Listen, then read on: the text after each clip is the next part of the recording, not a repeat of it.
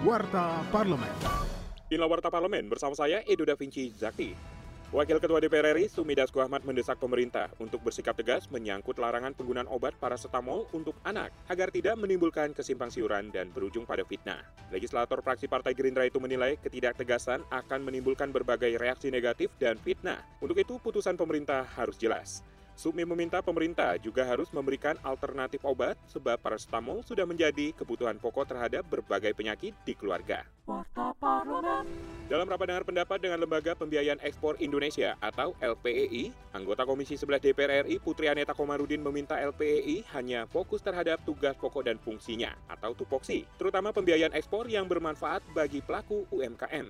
Yang ingin kita ketahui apa Bu urgensi dan latar belakang? Kenapa kita harus melakukan hibah tersebut? Dan apa sih manfaatnya untuk LPI dan juga tentu LDKPI dan dalam bentuk apa hibah ini diberikan, seberapa besar dan negara mana saja yang dituju.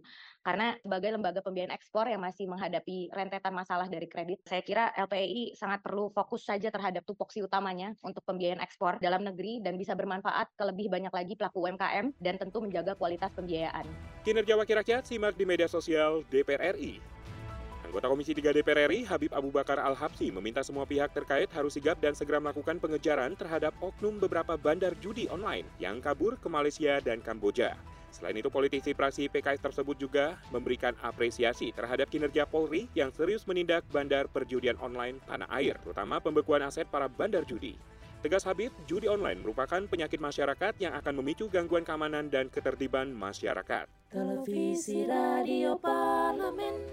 Demikian Warta Parlemen, Produksi TVR Parlemen, Referensi Indonesia, Biro Pemberitaan Parlemen, Sekjen DPR RI.